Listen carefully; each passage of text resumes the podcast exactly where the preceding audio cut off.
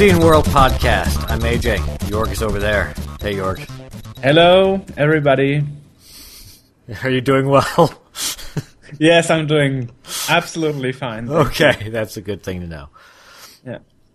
So we're back after a uh, a small break for the holidays because Yes, no, no, yet January episode.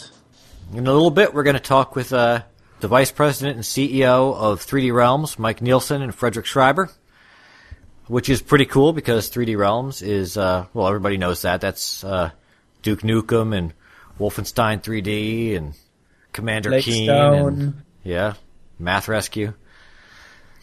And uh, Wacky Wheels. Wacky, Wacky. Wheels too. I know that. Yeah. I know that. I, I don't know if I've ever played that game, but I know the na- I know it, or I know of it. it's um, a Super Mario Kart, Oh yeah, like the Super Mario Kart for the PC. yeah, yeah. I, I, okay, maybe I have played that then. It sounds it sounds really familiar. Yeah, so we'll be talking to them in a little bit, and that's really cool because 3D Realms is you know that's a that's kind of a big deal. They're You know, they're they're yeah. and we mentioned them a couple of podcasts ago in the intro to the the Cinemaware podcast, and I guess they heard us because now we'll be talking to them. Oh, did we? Yeah, Yeah, we did. We, we talked about them coming back when we were talking. We, we spoke with them with Cinemaware too. You know, we mentioned that they had they had come back from from the ashes. Oh, yes, you didn't remove you, you didn't remove that part. I did not. I. I kept that that part in to, for our- for Yeah. our listeners. This is heavily edited because when we do this live, we sound like idiots. So, so we we didn't wait till Christmas because you know Duke says, "What are you waiting for? Christmas." Mm-hmm. So We we waited for New Year's, almost Valentine's Day. exactly, yeah, yeah. Well, it took, of course, a bit to get the appointment made, and um, yeah, but actually got them together. Yeah. Um. So two podcasts ago, we talked to uh, to Cinemaware. As of lad, last podcast, they were uh, almost finished with their their Kickstarter. Uh, it was winding down, and we reminded you guys to to donate if you could, and and really kind of help them get their their thing going. And we are happy to report that they succeeded. They raised over ninety thousand dollars of their eighty nine thousand dollar goal. So I am attributing that success to us and to all of our lovely listeners who listened to us and donated at the last minute to make it make it happen. Yeah, and raising pledges too. Yes, that's that's again that's that's all of our doing. They should be way thankful to us and should totally name a character af- after us. Mention, being mentioned in the product manual as supporters. Yeah, yeah. You know, the funny thing is, I was looking at their uh, at their rewards, and uh, for one of the higher rewards, you got you were named as an in-game character, the commander of Fort Dix. Yeah. And and the funny thing is that that where I where I lived in New Jersey is actually right on Fort Dix. Whoa. Yeah, yeah. I mean, it's a, it's like right there. We we you and I drove through it when you Oh, when you yes, came to the. U.S. Yeah, you were here. We we went to Fort Dix. Six years ago. Yeah, yeah. Jesus. Yeah, in fact, where you stayed with me at my house there, that was that's like right outside of of the of the army base. Yes. So that's kind of cool. So it's so you've you've been to the place in the game. I've been to the place in the game. They should really name those people after us for helping to to get their goal. Yeah, it it was. I mean, Sven Fussing, um, the uh, well, the product manager, he was doing that Twitch live show in this very second, and he was so nervous you could tell it. Like, oh my god, oh my god, like one minute left, thirty seconds. Oh, we we lost somebody. Oh, now we are underfunded, and now, now we are overfunded, and now we are just funded. Oh my god, I can't believe it! You know, like uh, this. This was uh, you. You could see he was totally nervous about it. and you were a guest on one of his Twitch shows. Oh yes, yes. When when he did that show, that he did like a week before the deadline, which was shortly after our podcast. He invited me, um, because I was mentioning during the podcast that I actually played the regional Rocket Ranger and um, and also Defender of the Crown and and other games from Cinemaware. So he wanted to know my opinion about the extended playable demo they released um, shortly before the uh, campaign was ended. So he invited me to to the live shows, and um, if you search for NAFCOM on YouTube, you can actually go to the playlist interviews with NAFCOM, and then you would get all the interviews that I ever gave for, well, in video or audio in English and German, because I actually got the permission even from the German radio station Bayern 3 to use the, to publish the interview that I did with them in 2001 when I still was 18 and I just I just released the first issue of Scene World. And you were 18 when we did the first issue? Yes, God. 18. Child. Yes, just an adult in Germany. Yeah. Dang. Yeah. Wow. Dang. That was a long time. Now look at you. You got a beard and everything. Uh, well, well, this is actually my shaved state. Yeah, me, me too. Yeah, it, it doesn't. It doesn't stay. I'm like Homer Simpson. You shave and you turn around and it goes pump and comes back up. Yeah, yeah. So I would have to shave like every 24 hours, but I'm too lazy. Yeah, that's. But I do I do in um, before every video podcast recording. Uh, Sorry, every um, well podcast recording and every video recording I do. So you should grow a Anyway. stylish mustache. A little twirl up at the Yeah. edge there. You know. yeah, yeah. so anyway, yes. Well, there's another thing we have to report here, and this is pretty cool. I managed to apply for the scene.world domain, so I got the .world to- a, g- a generic um, top level domain domain, and so now you can reach us at uh, scene.world as well, or podcast at scene.world, or contact at scene.world. But the old email addresses and the old URL will stay the primary one. So this is just a bonus. That's cool. That's cool. Yeah, because And there's some some things don't even recognize these links yet. When you try to put them in, it doesn't it doesn't recognize that they're actual uh, email or uh, Yes, yes. Facebook chat and Skype doesn't recognize the g- generic top level domain .world yet as a top level domain, so it will not change it to a URL to to be clickable. So you actually have to copy and paste and do it manually. This is pretty cool. Like, what is that? I'm like, that's our secondary URL. Like, seriously? Like, less? Yes. look at that. So- we're we may be a retro mag, but we're we're ahead in the internet game. We're we're we're so new they can't even understand our, our URLs. Yes, well, I just wanted to make sure that nobody else is getting that URL because I think it's pretty unique. Yeah, yeah, I like that one. Yeah. And we are a cool organization, I guess.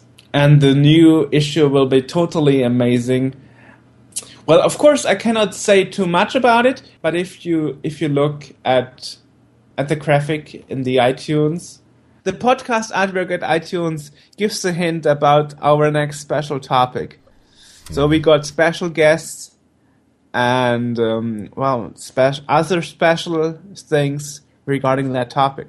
Anyway, as I as AJ said, um, we got 3D realms, and the the special thing about this year is why CinemaWare was a child memory for me. Um, 3D realms is especially a child memory for AJ. That that's right. Yeah, I've well. actually I've actually played a lot of these games, uh, Wolfenstein and and uh, and uh, Duke Nukem. You know, and they were when I when I got my first Mac when I when I actually kind of because I held onto the Commodore a bit longer than I probably should have, and when I actually got a, a Mac, these were kind of some of the things you could you could play on it, and and it was really. I mean, before even Doom, before I even played Doom, I had played Wolfenstein 3D. So that was really a uh, it, it's kind of a special significance because I know these games. And you will also see in the podcast that they were surprisingly open about it. Yeah, because um, there is another interview, one interview in English with the German introduction, but you can skip forward to that. And that's 10 minutes. And of course, they don't have so much time in 10 minutes to, to say. And also, also this is major German press, and they were a bit careful about what to say, but we managed to get some details out of them about things that are not generally known, and we even got some rumors corrected because actually I spent like three hours on a Sunday where we did that recording to get behind the history and the details of the three Apogees um, companies. Well, who would who would think actually that there are three companies with the same name? You know, Yeah, yeah. there's one a- Apogee that is doing embedded Java device stuff and environments, Mm-hmm. coding environments. That has nothing to do with video games, but was actually founded a few months before Apogee, which is the original registered name for 3D Realms. So 3D Realms is like a brand Yeah, they of were Apogee. a subsidiary of Apogee Software. Yeah. Yeah. And then there is this licensing company, and that is also doing the distribution of the titles of the past. And we should mention that here because it's mentioned during the, the interview a couple of times. And otherwise, you listeners, you wouldn't understand why we are talking about three Apogees. and actually, as an Excel sheet to AJ saying the three Apogees, you know? Yeah. So, like the three, how you say it in English? What's Apogee? name? No, no, of that movie, like the three Musketeers. Oh yeah, yeah. Three Or- Musketeers or Three Amigos or something. Is it really Musketeers? Yeah, yeah. Whoa. Okay. Yep, Mus- Musketeers. Yeah, Because I was just making the German sounding English. Yeah. yeah. That's what it is. Okay. So I was like, okay, use the three musketeers and then the three Apogees. Yeah. Hey, well, they're they're right here listening to us, so we might as well get started with it. Sure. So Great. nice to meet you guys. We're looking forward to this. Yeah, So nice can to meet you. Tell us a bit, um, Mike, how you actually got involved into the computer business. Well, it's uh, it goes uh, really uh, a long way back. My father was actually involved uh, in the shareware business here in uh, in Denmark, and uh, was actually distributing some of the some of the games that 3D Realms were making back then, which is a little bit ironic now that now that I'm the CEO. So that's how I first got in, you know, in, in touch with it from a business perspective as a very young kid, helping out at the warehouse and and stuff like that. And, and obviously, I, I you know I got invo- I got involved earlier than that playing games.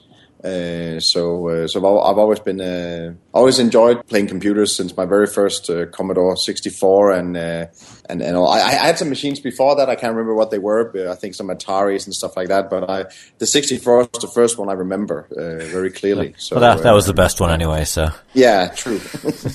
Since then, I, I, I then, uh, I, I- you know, I, a lot of my time always uh, went with the with computer games. Spent a lot of time, wasted a lot of time. Some would maybe even say on it, and uh, and then in around 2002, I started uh, I started a business with my younger brother called the Cool Shop. Uh, we just also just recently opened in Germany, coolshop.de which is a which is a, a web shop, and, and we focused entirely on games at the time. Uh, now we're we're much broader. We we do all kinds of uh, all kinds of games, and I, I worked with that for 12 years before I stopped, and then I met Fred from Interceptor, and it was actually through that we got in touch with the with Scott Miller and uh, found out the situation at 3D Realms, and, and I decided to go in and, and buy it basically uh, to try and see if we could move it forward. So, um, very short uh, recap of my professional and not so professional life. yes, you probably saw it. I sneaked into your LinkedIn profile. You you have you are CEO and run a lot of companies actually. Yes, yes. Uh, I, I've, I've uh, you know, a lot of the companies uh, I've, I've done are, are uh, other investments that I've that I've been uh, focusing on so, uh, outside of outside of game of, of the gaming industry. I have some. You know, some classic investments that I do, you know, to try and and spread your risk a little bit, basically. So, Nice. So, um, so thanks for taking the time, Frederik. Um, Yeah, I. I will call you Fred because I saw in the, your past interviews you were always called Fred, right? Yeah, that's that's way easier for everyone to understand. Great. Now tell tell us how did you get into video games and how did you happen to start Interceptor and get 3D Realms back to life? um, I uh, games have always been the biggest passion of my life. From you know, the first thing I got in my hands, uh, actually before I could walk, was as, uh, an NES controller uh, that my dad got. So it's been part of my life, and uh, and as a kid, I was uh, I was bullied a bit in school as well, and uh, you know, the, the Nintendo uh, when I was a kid was always the thing that that uh, that got me uh, home safe, if you can call it that. Uh, it was my best friend, no doubt about it. And I always felt that you know losing myself to this digital world was the perfect solution to everything. So I fell in love instantly with video games as a kid, and I grew up with video games. They were always my escape from reality, if you can call it that. My first PC when I think I was six or seven when uh, well my, my first my dad's first PC where he actually uh, the first games I got I got from that PC was uh, was actually uh, a, a, bunch of Apogee shareware games that was actually distributed by Mike's father's company. Uh, his father actually started a company called Euro Power Pack that distributed these shareware games. So I got these games distributed by Euro Power Pack, which Mike had actually packaged together with his father uh, which is this is kind of funny. That was my first experience with games, putting them you know in, in the uh, in the floppy disk drive and typing a colon slash install and all that stuff. So that that was uh, that was how I got into PC gaming, and then basically uh, making video games in Denmark was not really uh, an option for me when I had to choose which things to study. Mostly because video games was an American thing, and in Denmark we didn't really know what video games were. Uh, we had uh, one huge success in the late 90s, the first big success in video games, which was the Hitman series. And then as time went on, uh, I slowly realized that uh, it was actually possible to do those kind of games, the AAA style games in Denmark, but not necessarily using Danish talent. Uh, so when I finished my bachelor's degree, I decided to start Interceptor and form a group of, of people from 10 different countries to, uh, to work on, uh, on a game called Duke Nukem Reloaded, which was a fan project that was uh, officially licensed by Gearbox Software. And um, that was kind of the uh, that was kind of a trial to see if it was possible to to gather people from all around the world that were really passionate about doing games and all wanted to do AAA quality games, but didn't have the luxury of being in a country where where they uh, could either get hired or it was possible. Uh, you know, so it was relatively low budget but extremely high talent. And we used Duke Reloaded as a test flight for for this model, and it was relatively successful. We went to a point where we decided to uh, present the game to Gearbox when it was in a really good state. Um, unfortunately, um, we decided ourselves to shut the project down after meeting up with Gearbox, since they uh, they had no intentions of letting us show the game to the press. Mostly because this was around the time when Duke Forever was about to get released, so they didn't want uh, another game that was free and made by fans to uh, to take the shine, and, and that, that's completely understandable. Uh, we we decided ourselves to shelf the project uh, until we heard back from them uh, telling us, "Okay, guys, you can you can go back and, and show the game now and work on it." That never happened, unfortunately. Uh, but a few months later, the word got out about this game that we've been working on, and we were approached by a publisher called Apogee, which is not 3D Realms, but a new company uh, that was formed in 2008, I think. 2008, um, yeah. That licensed the name Apogee, and they also licensed uh, a few different IPs, such as Rise of the Triad. Uh, one of the fans of Duke Reloaded then decided to invest in, in our little company, and Interceptor was officially born as a studio doing our first game, Rise of the Triad. So that was uh, that was this, a short story of how I got into the games uh, business. The interesting thing here, when when I got my first PC in 1993, I got the same exact the same CD you were mentioning, and I remember that because it was in English, and my parents didn't really know what to do with it, so we had a really hard time getting around the instructions how to install the games on the CD, but we managed. And so I had all the shareware versions of Blake Stone and Duke Nukem on it yeah. on my PC, and I was around 11 or something at that oh. time. So even I got a piece of Mike, and I still have it some uh, somewhere around my flat. So if you have it, you know, uh, I would love a picture of it. You know, I that was like uh, that was how my dad started in the business. Well, if I find it, I will look yeah. these days, and I will send you a photo. Don't no have problem. any trouble with it, but if you run over it, you know, find it by accident. Sure. Uh, I have an idea where it could be actually, because I have a cupboard where I have all the old stuff from the '90s, so it could be somewhere in that box.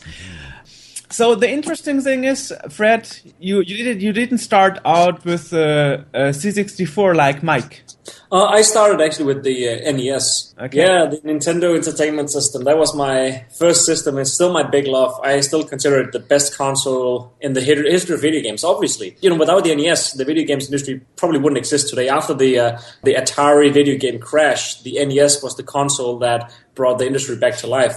So Yeah. we all, I feel we all owe the video games industry today to the Nintendo Entertainment System. And it was also the first system, in my opinion, that that is timeless. Uh, once you go one generation back from the NES, you go back to the Atari, the uh, the C64, and so on. The games haven't aged well. Uh, most of the games are are more like relics than they are actually great games today. Where the the great NES titles are still great games today, maybe even better games than most of the games you get today. They were the games that that defined all the genres we know today, and so on. So definitely my favorite favorite platform of all time. And then, of course, a few years later, I got the first PC, and then I've been a PC guy ever since. Yeah, I gotta agree with you on that with the NES because the NES, I had a, a C64 growing up, and at at that time in the in the 80s, we had, nobody had all the consoles. Someone had an individual. You know, I had the C64. My friend down the street had an NES. Another friend had the Sega Master System. I guess it's the uh, I don't know what they called it in, in Europe, but the the, Yeah, yeah. the It was the same, yeah. I think it was Yeah. called Yeah. the same. Yeah. Yeah. yeah. yeah, and and out of all of them, I mean the the the C64. I always thought, you know, oh, the C64 has awesome games, and then then I played it, the Nintendo, and it was like, Yeah. oh my god, what what am I doing here?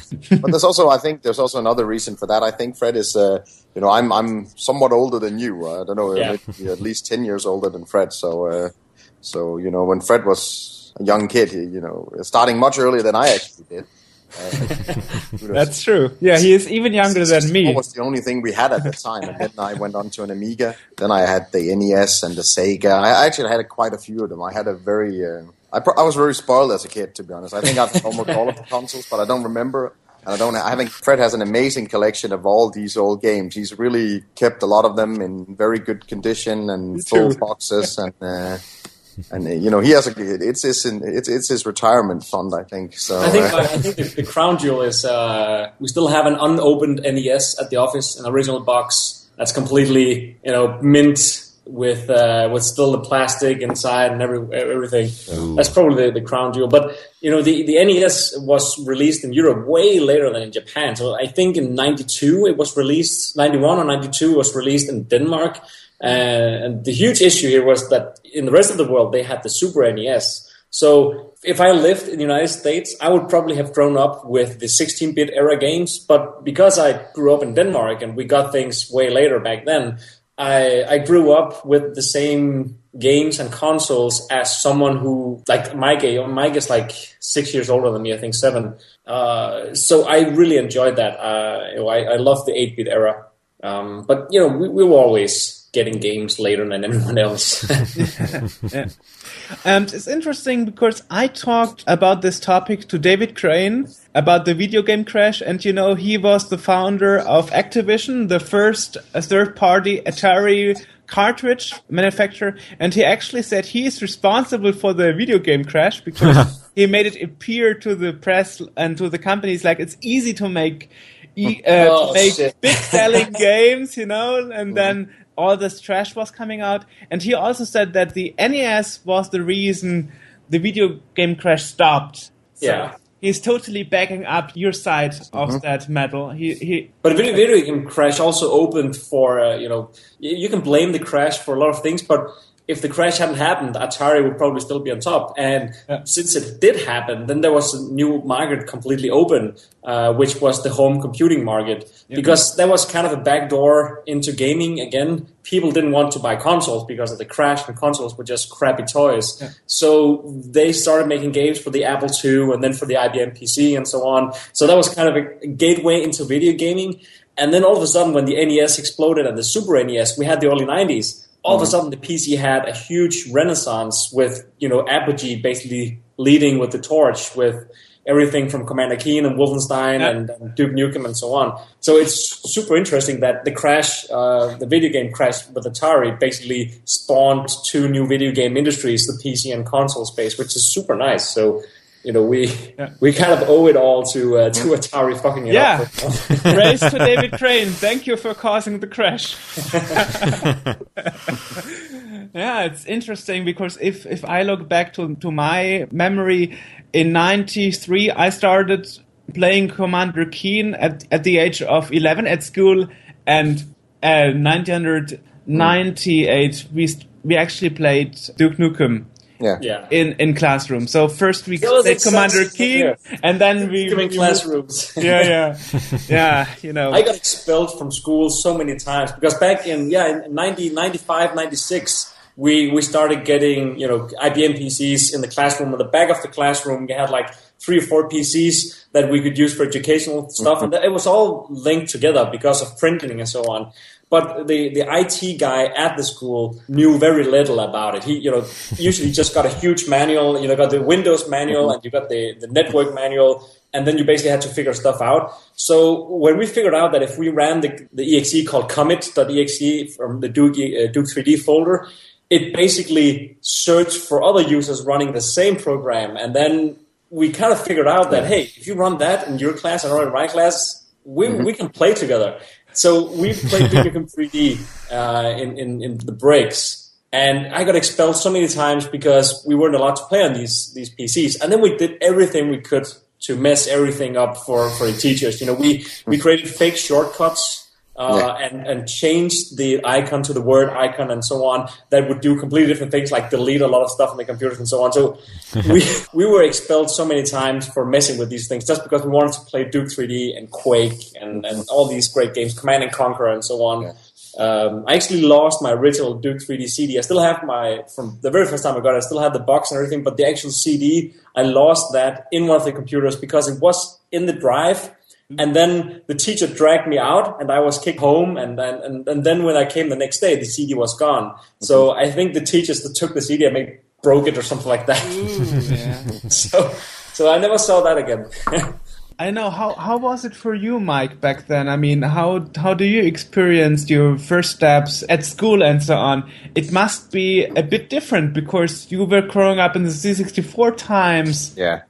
How was well, it for at, you? Uh, for a long time in my school, we didn't even have computers. I think it, it, it, came at one point. I remember, and you know that was near.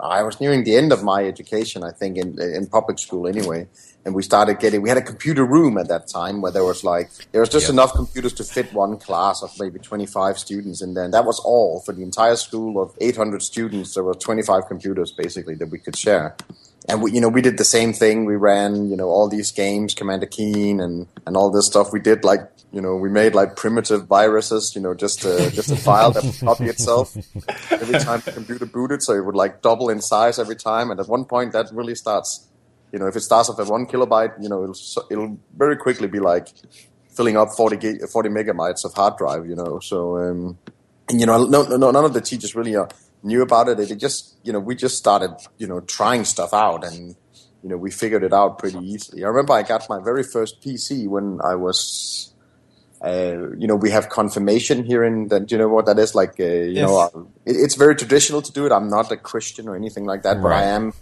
baptized and I do have yes. my Christian confirmation. It's a very, it's more of a tradition here than it's actually a ritual. Uh, like a, but but, and, and, for that there's a big party normally connected with that. And my, you know, I, I got a, I got a 486 SX 25, I think, with a turbo switch. Oh yeah. Some one of the first games I played on it, I think, and I, that was really, you know, with the door shut and everything. You know, my parents couldn't know it was a Leisure Suit Larry, basically. You know, which was uh, not against kids. You know, because uh, I remember the very first scene. I was like, have sex and then I die because I forgot to use protection. I didn't know what protection was. I think at that time.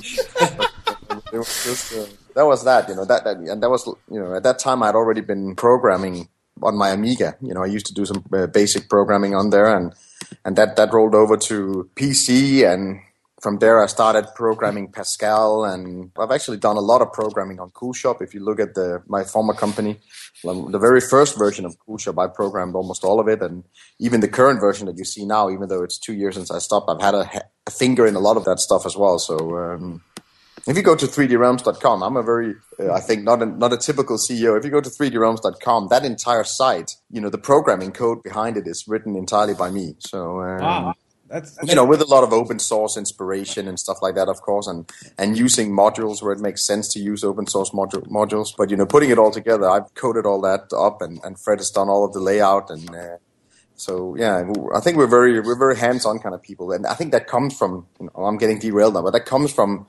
I think, at least from, from my point, my very early interest in computers in general. You know, I really like the technical side of it. I used to play a lot, but I I think, in fairness, I'm not as big a fan as Fred was uh, and is playing games, and I haven't played as many games uh, as he has. But, but you know, I, I you know, it, it really got me started, and it's. I think it's the main reason I'm here today. You know, it was the fact that I was able to make a web web shop like 12 years ago when it was, you know, only just Amazon and a few other really major players getting started, basically. So um, eBay. Yeah, eBay and all these like really traditional old school uh, stuff, you know, that, that that's done really well. And now it's everyone's going going online, obviously, and has have, have done so for a long, long time. But back then it was very, very basic. And uh, Fred keeps saying that at one point I need to start coding a little bit of game as well. I haven't actually ever coded a game, like not a real game. But uh, but uh, maybe in uh, in the next uh, Interceptor project, I'll write a few lines of code for that or something like that. um, Easter egg or something. Yeah, yeah, exactly. Yeah. That's interesting because you said you, you didn't really plan to be an investor in a video game company, but Fred oh. convinced you. Yeah, that's true. I, I think I was actually trying to get away from video games when I stopped at Cool Shop because that was pretty much what we sold. Not, not that I didn't like it anymore. It was just I just wanted to try something else because I really love Cool Shop. I love that business. I'm still part owner of it, so I'm not. I, I just don't work there anymore. But uh, so it, I wasn't really looking for that. I was actually looking more towards uh, you know tech companies like you know like like technology software companies, not in games, but doing new uh, I think ma- mostly in business software is what I was interested in. Basically, companies developing new business software that could help businesses, you know, in, in different areas. Basically, that's what I was looking for and then suddenly I've, I, you know, I, I, go to meeting with Fred. I'm extremely skeptical because games is just notoriously difficult to invest in. Uh, it's a lot, very difficult to make your money back if you don't know what you're doing. And uh, and here's Fred, a, a, young guy with a great idea, and uh, I just, uh, I was, I was almost hooked instantly. I had two meetings that day. It was sort of like a, almost like Dragon's Den in a small version, you know, where like two investors come, uh, sorry, two uh, entrepreneurs come and pitch to me, and then they get half an hour each to sell me the the idea, and uh, and yeah, and Fred really nailed that. I think together with the with a long time advisor and, and, and your and your stepdad basically, who who's helped a lot with the with advice and, and stuff like that on how to, to get Interceptor off the ground. So uh, and and he's still helping a lot actually. So um, yeah, we're talking about 3D Realms, and that's kind of a, a a big one for a lot of reasons. And you know, we were just talking about where you guys started with your, your first gaming experiences and all that. Mm-hmm. And we've had different people on the podcast, and most of that, you know, I've heard of the games. I've never actually really played them because I'm not. I've never been a big gamer. But with this one, it's like I've actually played. Even before I played Doom or Quake or anything else, I played Duke Nukem. Yeah. You know, and I was kind of a holdout. You know, I, I kept on. I held on to my, my Commodore for a little bit longer than I probably should have, and you know, we we started getting the stuff in, in the schools, and then uh, you know I'd go over to my friend's house, and he had a PC, and we'd sit there and we'd play that, and it was something really kind of kind of different because you know I, I knew of these other games, but Duke Nukem had some stuff that was just that, that the other stuff didn't have, you know, in that, you know, you could go into a strip club and throw money at people or, or you know, yeah. use the urinals in the bathroom and stuff. You know, it's, yeah. it's no, nothing Very else really. Yeah. yeah. well, you know, compared to compared to the rest of the stuff, you know, Doom, you're just kind of walking around shooting stuff, and there's no there's no real personality to the character you're playing. You're you're supposed to. It's it's similar to writing writing a book where you don't really give your yeah. main character too much personality because you want the the reader to kind of identify with them. So you do that exactly. with with most video game characters, but they really went a totally different way with that and gave him this really kind of absurd you know, almost Bruce Campbell personality, you know, where he's yeah. yapping off phrases and doing ridiculous things and, yeah. you know, which really made it like a really cool game. So this is really sort of, um, I'm talking a lot, but this is, no, no, this is kind of, kind of interesting in that, you know, I've played, I've played Duke Nukem and I've played, uh, Wolfenstein 3D. That was one of the first ones I played when I actually got a Mac. My brother and I used to play that, and, and I was there's one of the bosses or somebody in there. You know, he you go he goes Guten Tag, and you, you know you're like oh crap. And my brother and I still do that. He'll sneak up behind me and go Guten Tag, you know, and yeah. stupid stuff like that. But I've played that, and I've played Commander Keen and, and these other games. So it's like it's this is actually like a legitimate. Like I have history with these games, as do you guys in bringing this back. And so uh, one of the things that I was asking was um, how it ties into kind of the, the nostalgia factor mm-hmm. in that a lot of companies are coming back that were around back in the, the 80s and the 90s and they're popping back now and they're capitalizing on this stuff that they had that they had done years ago and that people really want to I guess re-experience or, or re-explore and and I just you know what what is your your feeling on the the, the role of nostalgia in this and well, nostalgia is, is, is probably the biggest selling factor. The, uh, the, the the primary reason for us to bring back these games are that we were in a situation where we could bring them back. Uh, 3D Realms has been in limbo for so long, and they they had the distribution rights and were the distributors of these games originally. Uh, but since 3D Realms was in limbo and it was basically a non-functioning company for, for many years, uh, they didn't have the capabilities to bring these games back as they deserved. And we just thought it would be the most thing in the world to do to, to take all of these classic games that, that defined the PC generation and at least bring them back in a pack where people could play them on, on modern systems. Um, that would be the very, very first step. Uh, so it, it is a purely nostalgic product. It, it appeals to everyone who grew up with these games and who, who remember these games uh, and allows them to play it on, on modern platforms. And we gave a few facelifts here and there. We made a nice little launch for it. We made new cover graphics and made everything appeal uh, to new gamers as well that want to try and dig into the, the past and history of, of PC gaming. So, uh, yeah, definitely. The, the, the, nostalgia factor was, especially the driving force behind the, the product. And this is the, the anthology that we're that we're talking about, which has the pretty much the entire cat back catalog. Definitely. And a soundtrack, a special soundtrack. Yes. Yeah, the, the soundtrack is, is a different thing. So uh, what uh, what what we especially liked about these old games, you know, what what sticks to our mind besides the, the visuals and the gameplay was the soundtrack. And we had our uh, internal composer Andrew redo the tracks from Rise of the Triad for the new Rise of the Triad, and he did an amazing job on that. So the natural natural next step was to have him do more tracks by Lee Jackson and Bobby Prince, who who made ninety percent of the tracks of uh, of the old Apogee and 3D Realms games. So we we basically picked out some lesser known tracks uh, that were really cool from a range of different old titles, and had uh, our composer Andrew redo those in, uh, in, heavy metal and rock and so on uh, to create a nice little extra gift for uh, for this anthology. So uh, that that's what what's what's called the re-orchestrated soundtrack. So that's uh, that that's a really really cool little thing that we love doing. I figured you might you may have a special connection to music because if I'm not mistaken, your father has is a drumming teacher or something. Yeah, he's uh, he's he's a musician. He plays primarily piano, marimba, drums, and so on. He has a music school called Schreiberschule uh, I think it's on uh, trommelkids.de. Uh, he has a school in Flensburg where he uh, basically teaches kids from like five and up to play drums and marimba and play in orchestras and travel around Germany and so on. So would you say you, you also have this influence by him and also pay attention to the music of of the games or of the well, anthologies especially?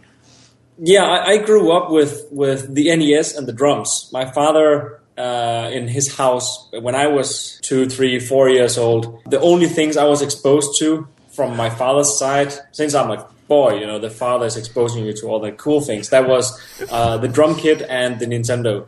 So it was those two directions, and for most of my life, it went into the music direction. And then at some point, I think I was 10 or 11, um, and I've been playing music all my life. And uh, then he told me that uh, I had to soon make a decision if I want to go to the, in Denmark it's called the conservatory, it's like the music academy to become a professional musician, or if I wanted to do something else.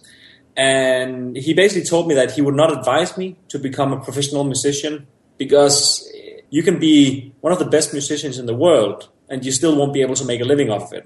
And that was kind of what uh, convinced me not to go that route and keep music as a hobby. And then, as, as I got more and more into the, the games industry and decided to do that for a living and change my life and work around games, uh, music became uh, something I didn't really do anymore. I haven't played the drums for I don't know how many years, mostly because I don't have time, but also because games is and was my biggest passion.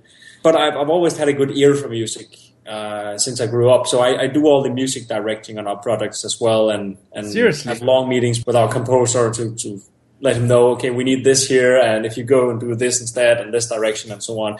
So we we have a super super good uh, collaboration between us uh, on all the tracks for you know, Rise and Triad and now the new game Bombshell as well, which is completely different. We're going more of a Hans Zimmer route uh, with a way way more epic score. So that's actually scoring instead of creating a track. You know, so it's it's really challenging. It's super fun.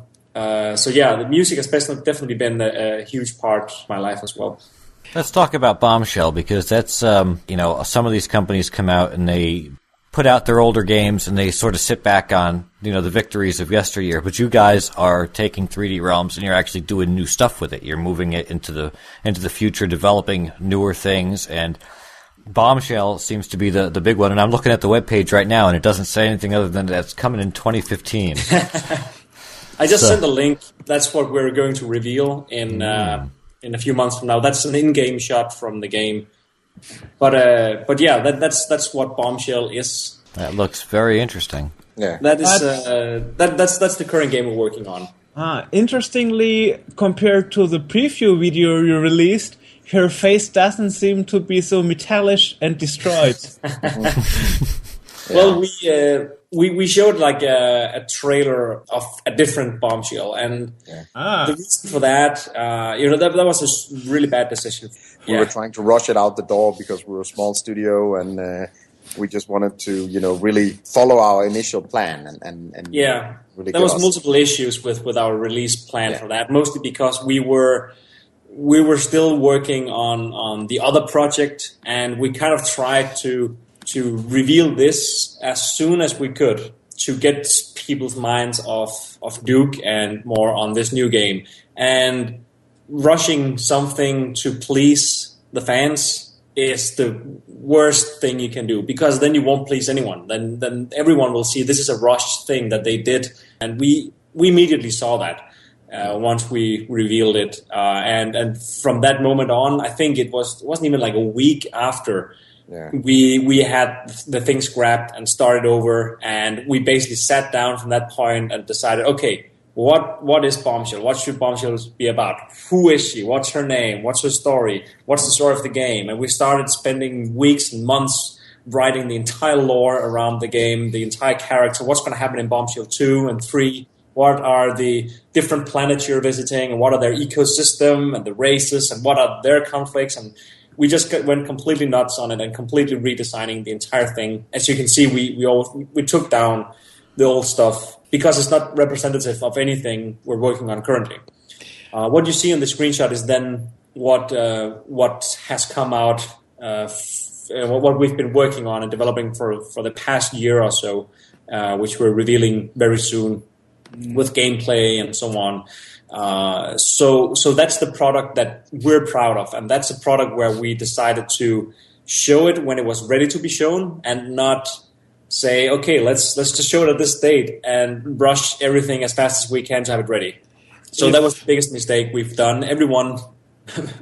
you know, does a mistake like that at some point, uh, where they are pushed by marketing people and uh, you know f- events, and we have to have something ready for PAX or GDC or E3 and so on but if you don't have anything ready, it's it's it's hurting the product way more to show it than to wait for the next event. That that was just a big mistake from our side. So uh, so we're really really looking forward to re really re revealing, as we're saying, bombshell, and we really hope that when people see the old one, that they um, they really like what they see with the new one. Well, if I may, if I may share my opinion, when I saw the first preview, I thought, okay, this looks like Terminator in a female body or something, and I don't know if that is a character I would like to look at when I play, you know. but this here looks more feminine, but still strong, Yeah. but not like a Terminator. Yeah. Yeah. person, you know. That's my f- that, that was my first impression comparing the old version and the new version.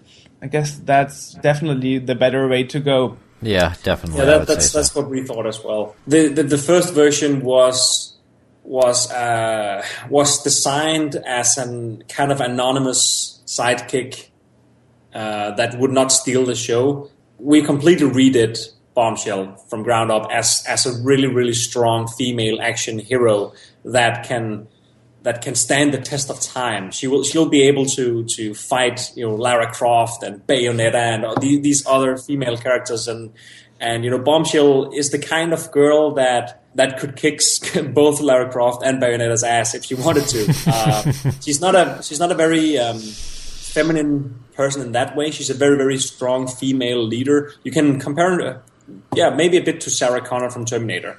Uh, she she has feminine sides, but uh, mostly she's a leader, very very strong leader. Um, you know, she takes her her her mission extremely seriously, and and she wants to do everything she can to protect the ones she she truly care about. So she's a very very different character. She do, she doesn't show any kind of weakness, and she's also not a um, uh, what do you say, a sexified person. You know, you, you don't see a huge cleavage and you don't see you know, a ton of skin and so on because she would. She's not the kind of person that would care about those things. You don't see jewelry. You don't see. Um, she, she's a very hands-on person that that does not care that much about those kind of things. Which I think that's kind of a good thing because there's a lot of these games that have especially female characters in it now. And and again, you know, like I said, you know, 3D Out Realms with with Duke was one of the first ones to really give a personality to their main character. And then other games kind of other companies sort of started doing the same thing, making Lara Crofts and stuff like that where you you actually, you know, are playing a character that has specific things, but so many of them are not so much focused on the gameplay or the personality, but focused on how well their boobs jiggle when they run. Exactly. You Well- know, so it's and I, and I think that's kind of a good thing because a lot of hmm. people have problems with, or a lot of people aren't necessarily. I mean, a lot of, a lot of guys like looking at that, and you know, I mean that's. But there's also a lot of people that say that that's kind of over sexualizing the characters, and so to Yeah. to have someone that doesn't do that is kind of refreshing, I think. Well, I mean, what was Tomb Raider famous for? For the nude patch. exactly. Yeah. exactly and I think I think in, in, in this current era, so something that we we personally uh, dislike, and and I know it, it, it sounds kind of contradicting when looking at our old version of Bombshell, but our old version of Bombshell wasn't was not intended to be uh, a main character. But something we personally dislike is when, when female characters are overly sexualized in video games and are supposed to be heroes. Um, not not saying that these games are not great games, but we we do think that that strong lead female characters that are strong because of their personality and the leadership capabilities and, and their vision and their goals and so on are way more important than trying to sexualize them through showing too much skin and doing all these kind of things. And that's something that we that we personally don't like that much. And and that's something that we we thought a lot about in Bombshell. What is her personality? and how can that personality shine through the way she looks and acts and so on and that's that's how she she came to look like she does today. There's a ton of story in her entire look. Like every single little part of her tells a story of why it, she looks like that and what happened and so on but she still has that innocent beauty that we still feel female characters need in order because you, you even though a, a, female character is a strong female leader you still want to kind of fall in love with her mm-hmm. because it is your hero. It is a person you want to care for and care Right. about and you want the best for that person so we, we think we found a really really good middle way uh, with this with this character and we're extremely proud and we, we can't wait to show the world uh, what bombshell uh, will look like and especially what the game feels like it's such a different game from anything i've ever played so uh, that's going to be very exciting Cool. And, and when does that come out, or when are you? Uh, we cannot uh, we cannot talk about the release date yet but uh, but we will we will reveal that. and, Yeah, show yeah. the game um, very soon uh, and then uh, we're revealing it at GDC. We will be showing off the game to the press behind closed doors. So uh, I think that's uh, that that's pretty much set in stone, and then hopefully we'll be releasing sometime after that. So. Um, do you both guys already think of it like a franchise, like movie, like sheets for the bed, posters, or yeah. don't don't you think so far yet? So one of one of the core things in the way we develop games now compared to previously, you know, our first game was Rise of the Triad, which is a completely different title, is that we're thinking of, of every game we do as, as transmedia IPs, meaning that the IP is strong enough and there's a storyverse created around the IP that's strong enough to to support everything from movies and books and TV shows and so on. We think that is important, even though you you may not want to create other properties such as movies and TV shows and comics and so on. It's important to create a storyverse around the game before even starting working on the game to make sure that when you start working on the game, when you create the characters and the looks and the worlds and so on, you create them in an already established world, and that makes everything much more thought out. It makes everything make more sense that if you place Eh, like say you have a rune on an alien world, that rune looks the way it does and acts the way it does because of another story, another place in this universe that is not necessarily part of the game, but it's all planned out. So when we designed the story version around Bombshell, we also planned for Bombshell two and three. So the game the game will end and will have a great ending, but it will not be the end of the overall story arc, which is way bigger than than the, the mission that Bombshell is on in this game. We also have a lot of prequel material, what happened before this game, how she she got to look the way she looks and what happened to her body and what happened in her previous life. Why is she acting the way she is when she meets certain people in this game and so on? Uh, so we think it's important that the people feel that they get a look inside a world and they get a look at a specific story set in this world that we created. But there might be a ton of other stories in this world and a ton of other events going on and so on that we refer to in the game. Um, that's something that's extremely important when you want to create new IP that can sustain multiple games and doesn't feel like an empty shell. So definitely yes. Yeah, and I can imagine that would be make it way more immersive to even just be in the game because you feel like you're in something that's something that's already uh, taking place and there's things happening around you and and yeah. that you're not yeah. just just going through the list of things you have to exactly. do to finish the game you're basically you're basically thrown into the action and you have no idea what's going on. People are talking around you and NPCs are saying things, but you know, bombshell response, but your reaction as a gamer is, wow, what, what's going on and what are they talking about? And then the more you play and the further you get, you kind of starting to understand what's happening in this world and, and what's, what's the overall issue here. And you start guessing who the real villain is and what's going on and so on. And that's, that's something we feel is super interesting to do. I think it sounds a bit like Zak McKracken and Maniac Mansion in a way on the Commodore 64, where you start playing this, that game and you didn't know what you're after.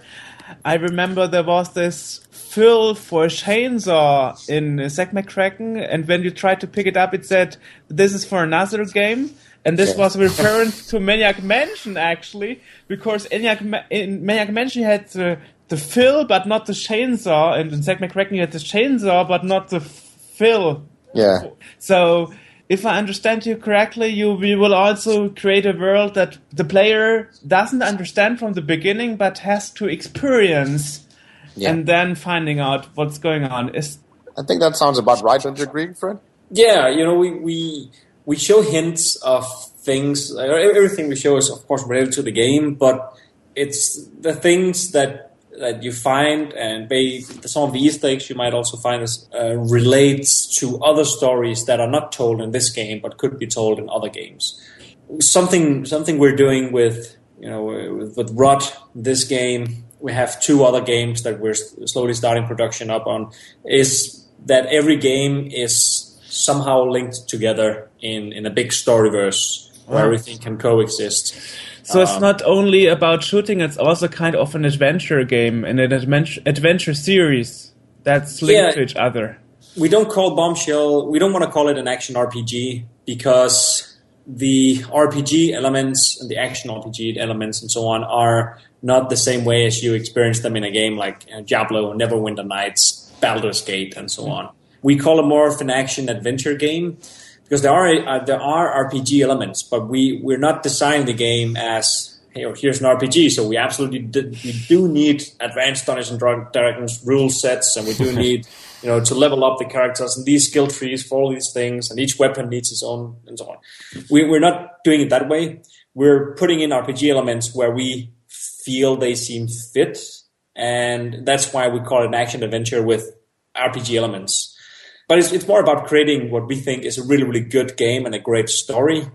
Then we're just making it really, really fun. And that, that's what it's all about. Very immersive, very cinematic as well, and, and super fast paced. It, it feels like playing a first person shooter, but you, you see it from a completely different first perspective. And it's, it's uh, a ton of fun. It's very unique. Uh, we use the camera a lot. Uh, since we're working with next gen systems, we basically the budgets you usually have for poly, polygons and tricounts and so on for characters and environments and texture sizes and so on in the previous generation is what you can use today for, for instance, isometric games, which means that we can create Mass Effect level of quality or Uncharted level of quality characters uh, from the previous generation uh, today that are an inch tall on the screen, and you can zoom in and out and see, you know, the eyeballs and the the the hairs, you know, and and the the, all the details in the skin and sweat and all that stuff completely high detail without without any kind of blur, uh, smooth transitions and so on.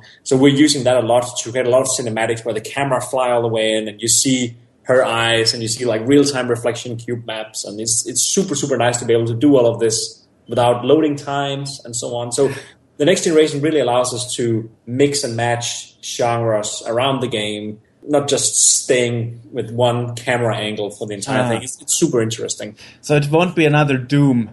It it won't. No. okay, so that I'm means looking forward to that. Now, now will will, will there be a Mac version? well, actually, Mike is uh, is kind of experimenting with that.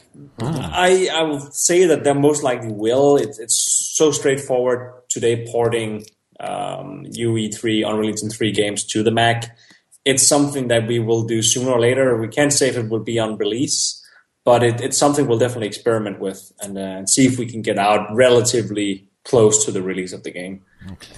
Well, if I not, mean, I'll I'll put Windows on my machine just so I can play it. Yeah. but as you know, probably Steam started with a Linux client too. I think a Linux client. Yeah. yeah. So so even Steam is reaching out to other platforms. And then that's the same thing with the Mac. You know, the, the, the Mac version of, of all our games will probably be a Mac version through Steam, Steam on Mac. Yeah. Um, that, I know that's why Mike plays most of his games is is also on Steam on Mac because most games today are released simultaneously on Steam for both Mac and PC. Right. So it's not that big of an issue today, and uh, we, will aim to do the same thing. But we are a small studio, and the most important yeah. thing for us is getting the game out yeah. Um, and then getting it out on other platforms afterwards. Yeah. yeah. So, so let me ask you, Mike, how are you actually planning to to work with that? Because when I buy a game nowadays, I have two yeah. options: either I get the DVD or I get it on Steam. So if I play it on DVD, I get the data on DVD, and mm-hmm. then it's using my account on Steam to verify that I'm an owner with my key. Yeah. But then I figured I installed it on a new computer and I didn't even need my DVD because yeah. it was remembering, okay, I had this. I was yeah. a, legitimate owner because I have it in my Steam games. So it just downloaded it.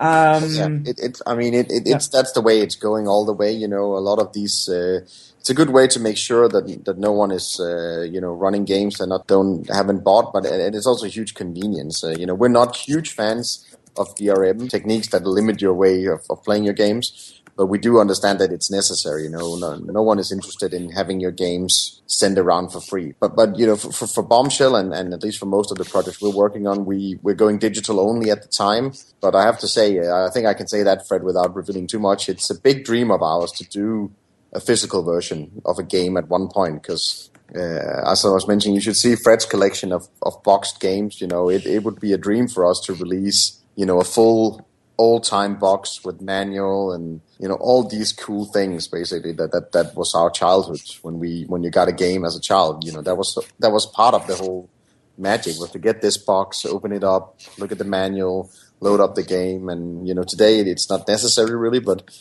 but it's still something we're you know we're exploring the opportunity of, of doing that, but uh, but it's also extremely expensive. And uh, there seems to be kind of a uh, a bend towards going that way because when we had uh, when we had uh, Cinemaware on here, they were talking the same thing. They were wanting to put out yeah. you know certain things in the with the the case and the manual and everything all set up for you know limited edition runs usually, but.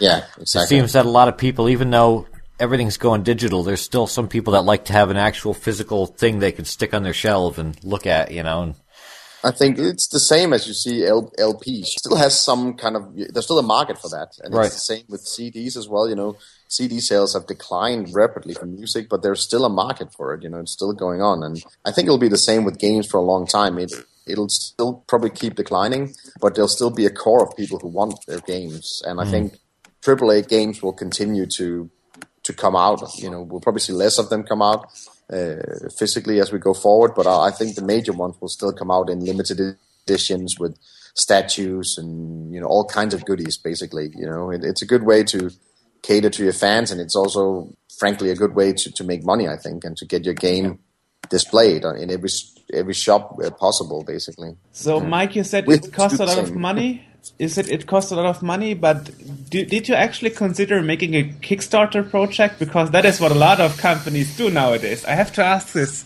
because it's so yeah. so hyped he loves it's he loves so the hyped. kickstarter stuff you love the kickstarter yeah you know, I, I love kickstarter as well you know I've, i support quite a lot of projects on there and uh, i think it's a great way to do you know to get stuff off the ground it's um, the only thing, you know, we're, a little bit hesitant about it. I, I know Fred feels the same, and he can probably talk more about it. Is you know, we, we like to keep the game, you know, on the wraps until we're ready to show it off. Uh, you know, we'd like to get more, you know, that, at least that's something we learned in the bombshell reveal. And the problem with Kickstarter is that it's, you know, it, it's a little bit of a mixed experience, especially for games, because anyone can put up a good idea. But, you, I think you really have to look at the team behind it, look at how far they are. You know, if it's just concepts and the team has no experience, I would be, you know, I'm always careful in that case. You know, I, I you know, I won't complain. It's just maybe 20, 40 bucks. It's not a, it's not a fortune that you lose, but you see a lot of these projects fail basically, even after they're funded, you know, they fail to oh, deliver yeah. on time. And, and then you just see like old industry legends like Ron Gilbert and Gary Winnick put up. Uh, uh, did you guys see the new uh, Thimbleweed Park? Yeah. You know, that, that's that's the dead show. I, funded, I, I supported that immediately. Um, because you know I, I, just want a game like that, and and it's uh, I know these guys have been in the industry for so long. When they put up a budget, I'm pretty sure they know what they're talking about. You know, so yeah, um, yeah. Well, there's some too that it, you know people will look at the the amount of money that's trying to be raised, and for yeah. an actual you know like a like a legitimate you know as, as you're calling it a, triple a game, that's that's quite a bit of money that would go into it, and a lot of yeah. people don't want to really get behind something like that because yeah. Again, there was one. There was a Kickstarter for for a game. It was a a, a redo of a game, and I think they they were trying to get about ninety thousand dollars to do it.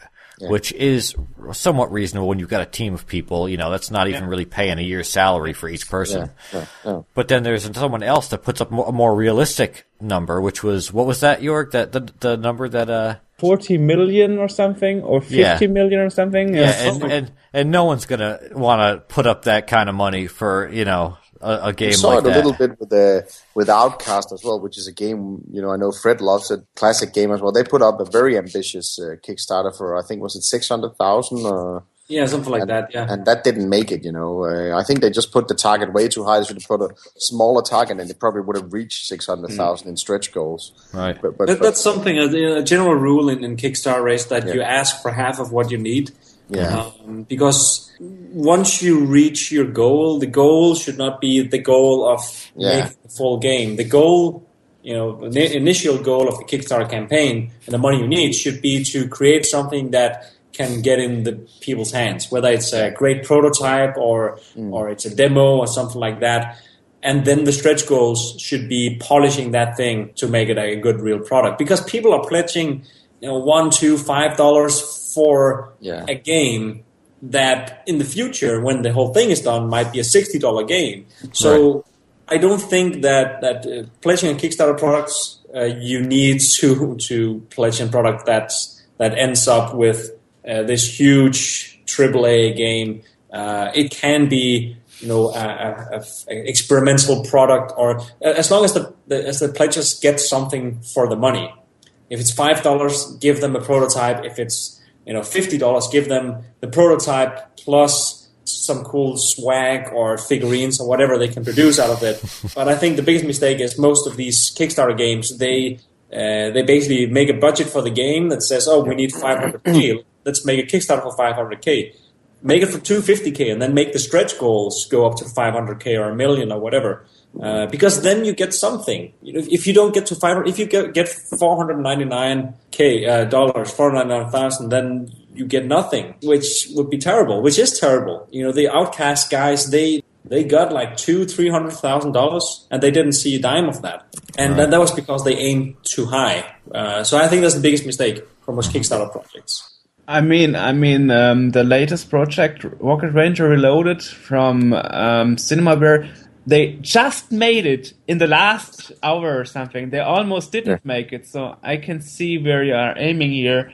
And the sad thing is, Fred, what you said, it was also the reason for David Crane to to stop developing games in 2011 because of this failed Jungle Hunt. Yeah. And and the press going after him like how can you want millions for a game couldn't have been made cheaper but but as you said maybe it's really better to say we just want a portion of it then we go with the stretch goals by PayPal because that is what exactly. a lot of projects are doing right now. I completely agree. I completely agree. And you know, those fifty million dollar budgets. I uh, we live in a world today where I cannot see how a game, no matter the scope of it, can mm-hmm. be that expensive to make. And that's coming solely from my own experience. I know that, that cheap AAA games are between 15 to 30 million dollars and then you have like, you know, mid AAA game from from 30 to 50 million, and then above 50 to you know two 300 million, you have huge AAA such as the Call of Duties and the Uncharted and Halos and, and so on.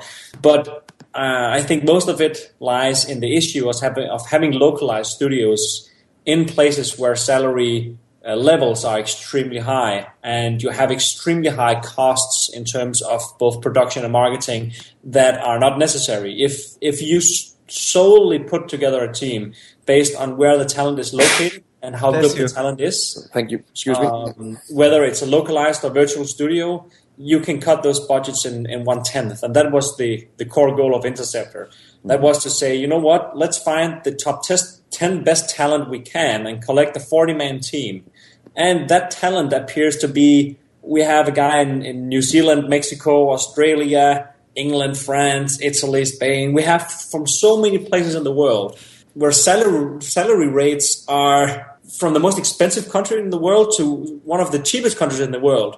But what's common is that what we pay in salaries, everyone lives like kings, if you call that, in their own respective countries. Yep. Uh, we will never be able to get like we have a great concept artist team in uh, that lives in Mexico. They're some of the best we've ever worked with, and I'm sure that if you if you ask any other AAA studio, uh, about these guys' talent, they would say the same, but they would never hire them because they cannot get them to to their respective countries. They hmm. cannot move them to to United States or Europe and so on because they have no education. They're artists. They they are trained in art, and you cannot put that on paper and say, "Hey, do you have an education?" Yeah, I'm I'm good at drawing on paper you know. And I know a bit, a little bit of Photoshop or something. exactly, that does not give you a work visa, and, and that's absolutely terrible. And no one is is harnessing this the same way as at least that's my experience, Michael. You know, if you agree, I, I haven't yes. seen other studios harnessing this the same way as we do. Some of them are used as just outsourcing. You know, they sign up in an outsourcing company and then they get a stack of tasks and they have to draw all this shit uh, just to make a living. Uh, what we want to do is we want to make sure that these guys feel like being part of a team, whether they are in Mexico or they're in Denmark or United States. They need to feel like they're part of this team. And it doesn't matter if we are all in the same room or if we're spread around the globe. But mm. what this allows us is we can we, we give pretty good salaries, easily comparable to other studios if the studios were in the respective countries. But we're we have such a lean operation, and we're so aware of our costs uh, around everything we do that, that we can produce these games for one tenth of the budgets that other studios do. Because we, we don't we don't buy like skyscraper building offices and we you know we don't we don't spend like 30 million dollars in marketing because that's just nuts. And there's so many things that raise the cost of these projects and causes yeah. someone to make a 50 million dollar kickstarter project that fails mm. where you could easily make the game for for 10 million or 5 or maybe even 2 or 1 million dollars mm. um, if you're just aware of how you spend that money and if you're aware of all the talent that is out there in the world we have one Danish employee and we're a Danish company uh, you know, besides Mike and I, you know, Mike is not an employee, but the only actual other employee we have that's Danish is one guy, and that's not because we decided, oh, we just want one Danish employee. That's because this the the most talented guy that we could get was apparently from from Denmark. You know, of all the applications we got, that's the only Danish guy. We didn't think about, hey, let's let's look at how many Danish guys we can get because they live close by. You know, down at our office we have uh, a guy who moved from England. We have a guy from Poland, one from Holland, and then uh, Jacob is the only one from Denmark actually. Yeah. Besides you and me, yeah. yeah. So, so it, it's a very, very unique way, and we were kind of forced to work this way because Duke Reloaded was virtual and because Rising Titles was virtual. Both low budget products that were created out of passion there were projects that were made to enter the games industry. You always have to make a lot of sacrifices in order to make something so people will will see, oh, this these guys are actually talented. They can actually make something that's worth playing. And then you have to work it from there. But we'll never do fifty million dollar projects. We would, love to get fifty million dollars and make a game for it, but it's just hard for me to see how to spend fifty million dollars making a game, no matter how big and good it is unless you're wasting a ton of money in a lot of places where you could save them on other things. I do get how important marketing aspect is of it. Yeah, you know, you see game, you see. I think the latest Batman game had a marketing budget of thirty million dollars.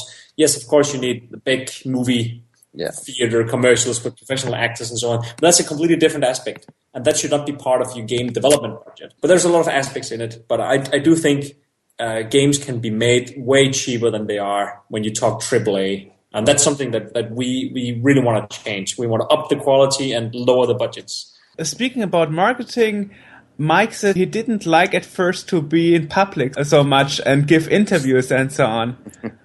I've always tried to be very anonymous, is what I was saying at, at Coolshop at least. I never really did a lot of interviews or anything like that. We had a marketing director who took care of all that. So, um, those, this is one of those keys in marketing, I guess. You are available for a lot of people.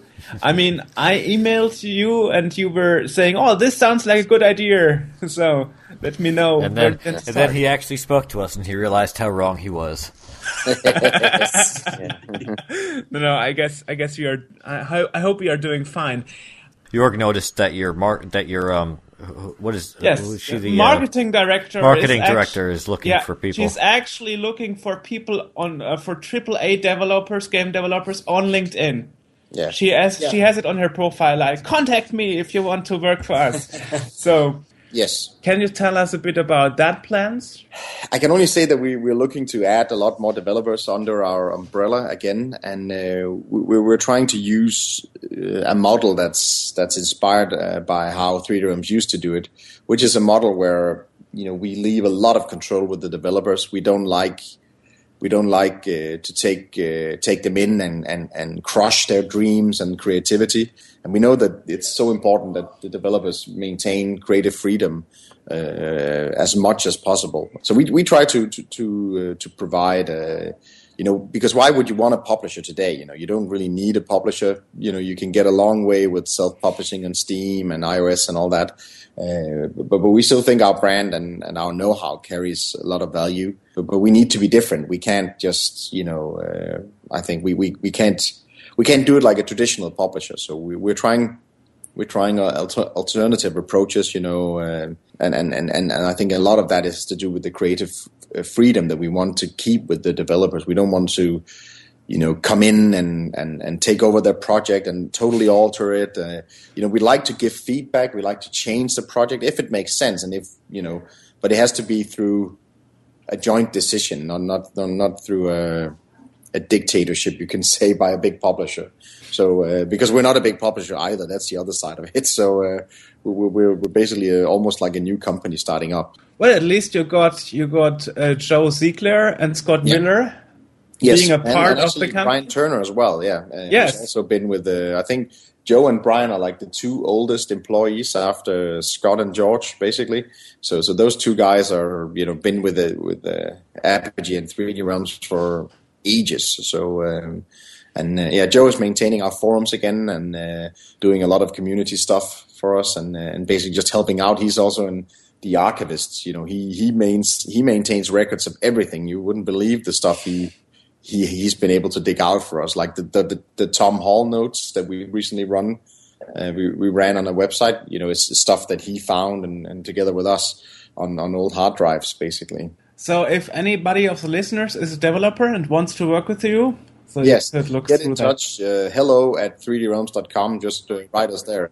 Uh, just, just that's that's just our general inquiry. You know, for anything basically. Just contact us there. Send us uh, a small uh, description of your game, some images if you can, and uh, you know we'll we'll get back to you and sign NDAs and all that stuff that needs to be in place, uh, so that we can and, ho- and hopefully if you have it playable, you know, let us see it. You know, we're, we're what what we're trying to do is to try and find a lot of the European, Scandinavian developers and, and try and bring them to the US basically because a lot of them are really really talented, but they have they have no experience in how to sell games basically. They know everything about developing they have great ideas great creativity great you know ju- just great games basically. But but very few of them really make it big. So uh, so we're trying to change that and uh, hopefully we'll be bringing uh, we, we, we can reveal a little bit more s- shortly about some of the first uh, games that we'll be we putting out be putting out. So um, Yeah, so that's your hello at 3drealms.com. I can confirm the email address works because that is where I got the Yeah. answer from Frederik Yeah. about uh, the invitation for this podcast. So yeah yeah okay. So I can confirm the email address works. You you Yeah. guys do answer your emails, so that's good.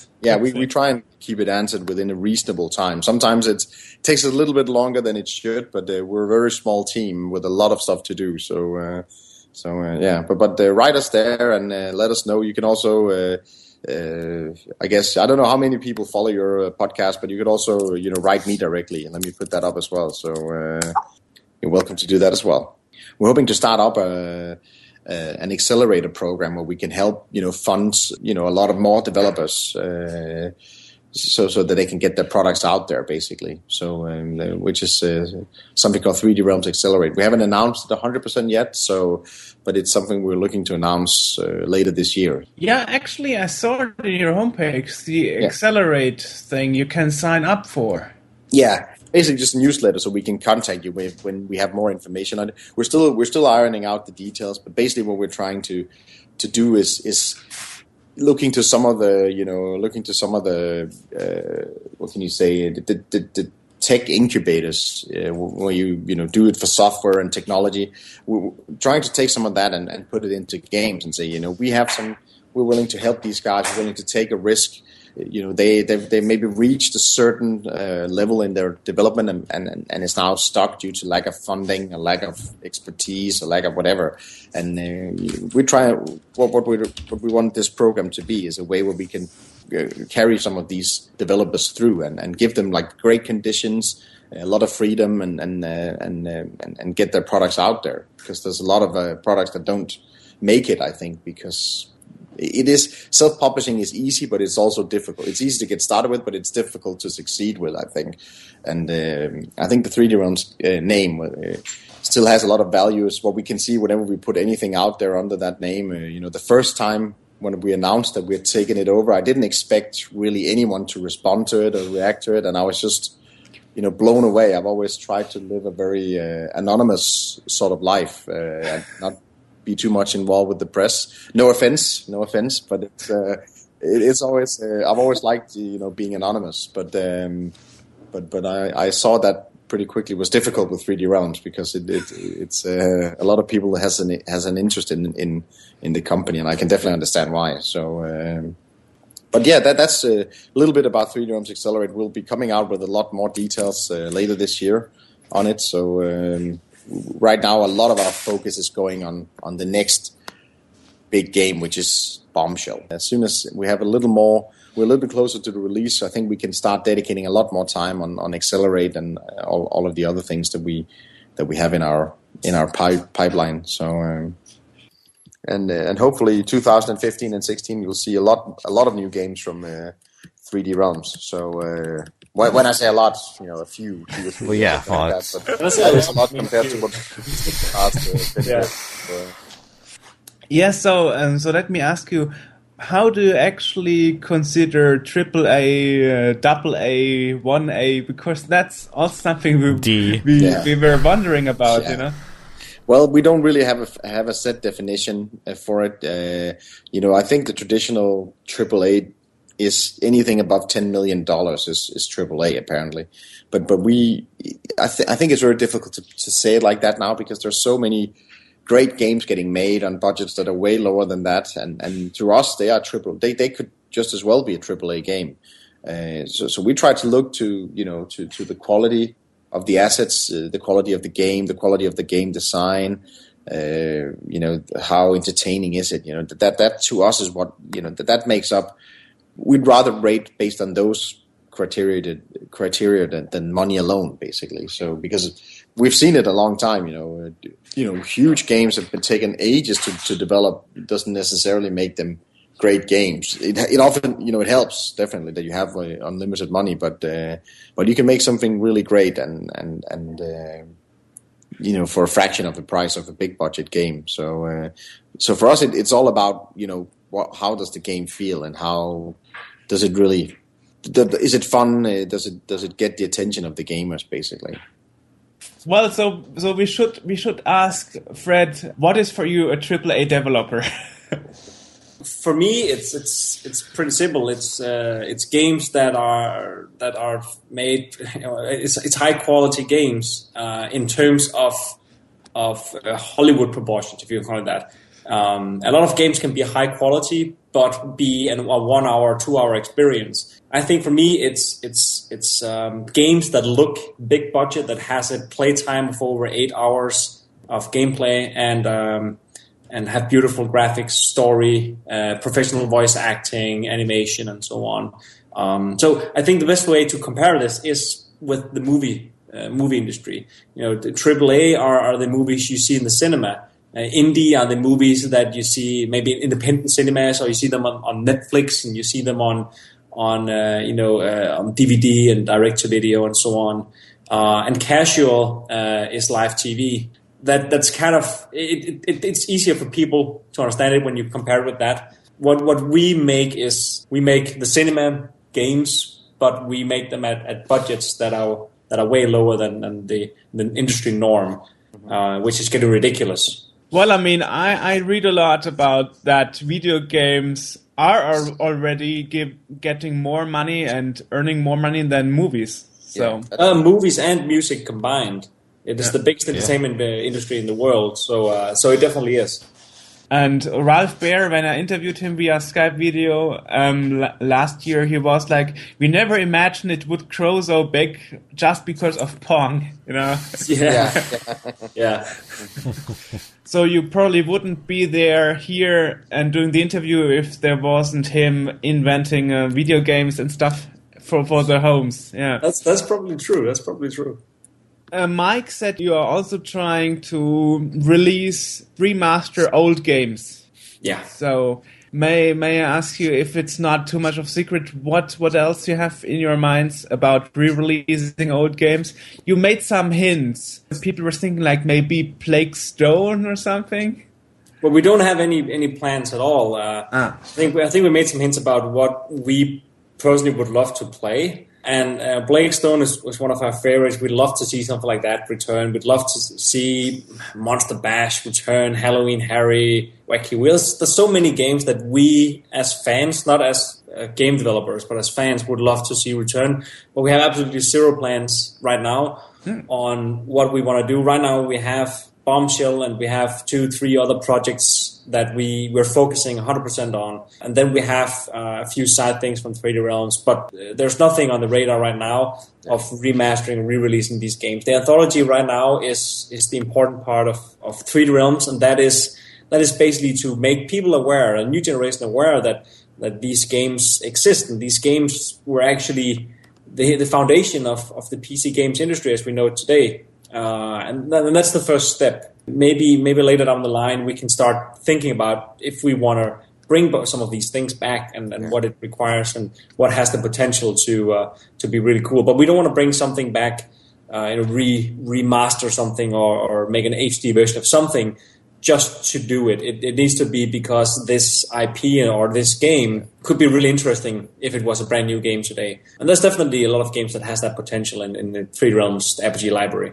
Mm-hmm. I did say we are looking to you know old stuff as well. You know, we have released almost all of the games, but there are still some that has not been released, and we're looking into that as well to see if we yeah. can add even more games to the anthology as we go along. But that would just be you know release of the original uh, vanilla version of the game, if you could say that. So um, we're approaching 3D Realms in a much more open way, I could say, than the previous owners. Like you revealed some very early beta versions of, of Duke Nukem 3D, and, and, and you know we're, we're looking through all these treasures that are in this old company, and you know to see which are, are there any that needs to be out there for the fans to see, or is there anything that makes sense to release? Uh, like the Tom Hall notes, those were a great example of you know just gold that's sitting in, in 3D Realms that's never been revealed and we're looking into that, and we'll probably be dripping out, you know, small droplets of, of that gold as we uh, as we go along. So yeah. You also said um, you're not you're not trying to go towards the casual gamers nowadays yeah. anymore, like you did back then with uh, Commander Keen,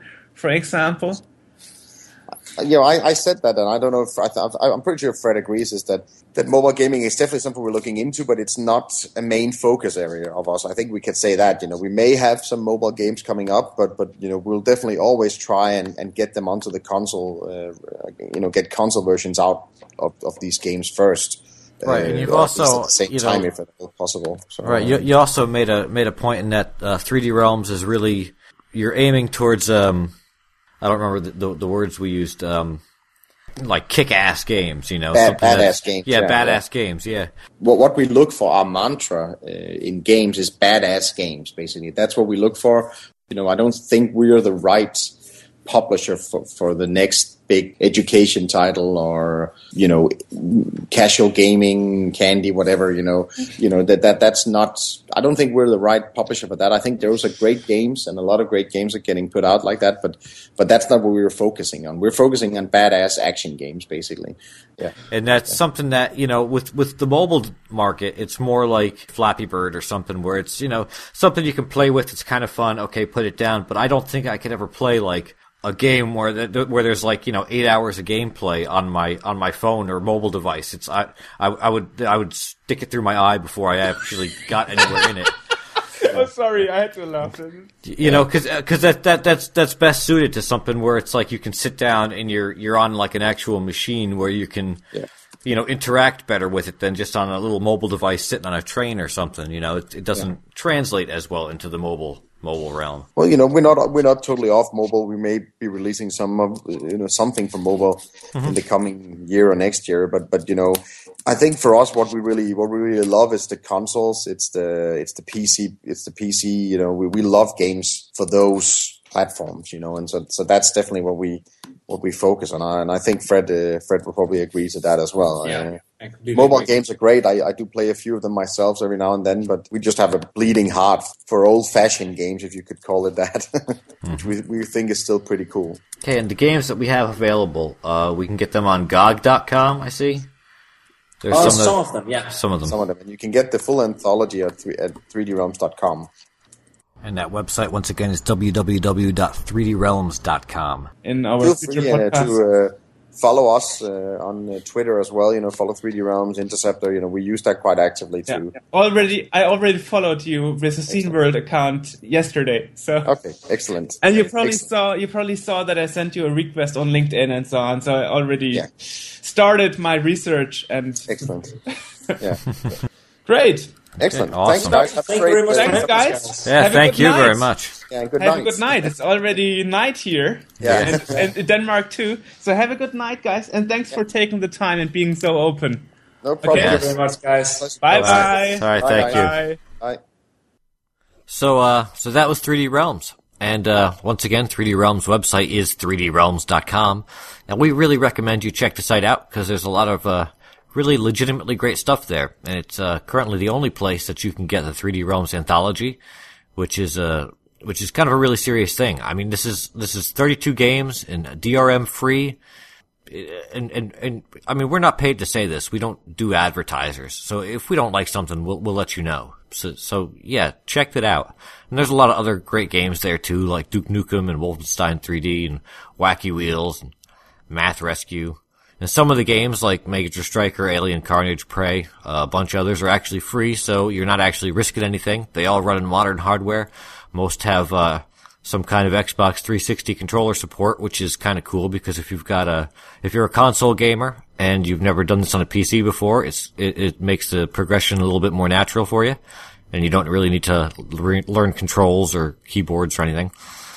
Uh, you also find stuff on there, on 3drealms.com, like design tips from Tom Hall, uh, and you can sign up for advertisements regarding the 3D Realms Accelerate program. See some other really cool stuff. I just don't know. I, I actually just noticed that uh, Joe Siegler, who's been with the company for over two decades now, has a feature on the site telling stories about the release of Rise of the Triad, which we uh, which was mentioned through the podcast. So yeah, everyone head over head over to 3D Realms and check this stuff out.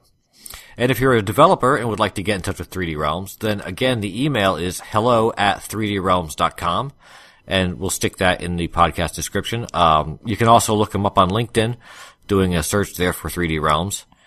Uh, and you can follow them on Twitter, uh, at, at 3D Realms, at Apogee Software, and keep up with Bombshell news by following at Bombshell underscore game. I'm, I'm kind of really looking forward to that game because just from what we've seen and heard in this interview, it looks like, um, like they're really putting some major effort into making this a really immersive and, and cool kind of experience. Also, before we go, we'd like to throw out a huge thanks to Mike Nielsen, who, because of some scheduling difficulties, actually sat through this interview twice with us and was a really great sport throughout the entire process. So that covers that. Uh, but what about our shameless self promotion? Well, you can check out other podcasts, video interviews, and other fun stuff at sceneworld.org. You can also feed your podcatcher with this or find us on iTunes, which you've probably already done because you're listening to me. Uh, my website is justwestofhell.com. You can follow me on Twitter at, at Arthur J. Heller. Jorg's also got a site. It's nafcom.eu. You can follow him too on Twitter at, at nafcom. Uh, and this has been the Scene World Podcast. I'm AJ. He's Jorg. We'll see you next time.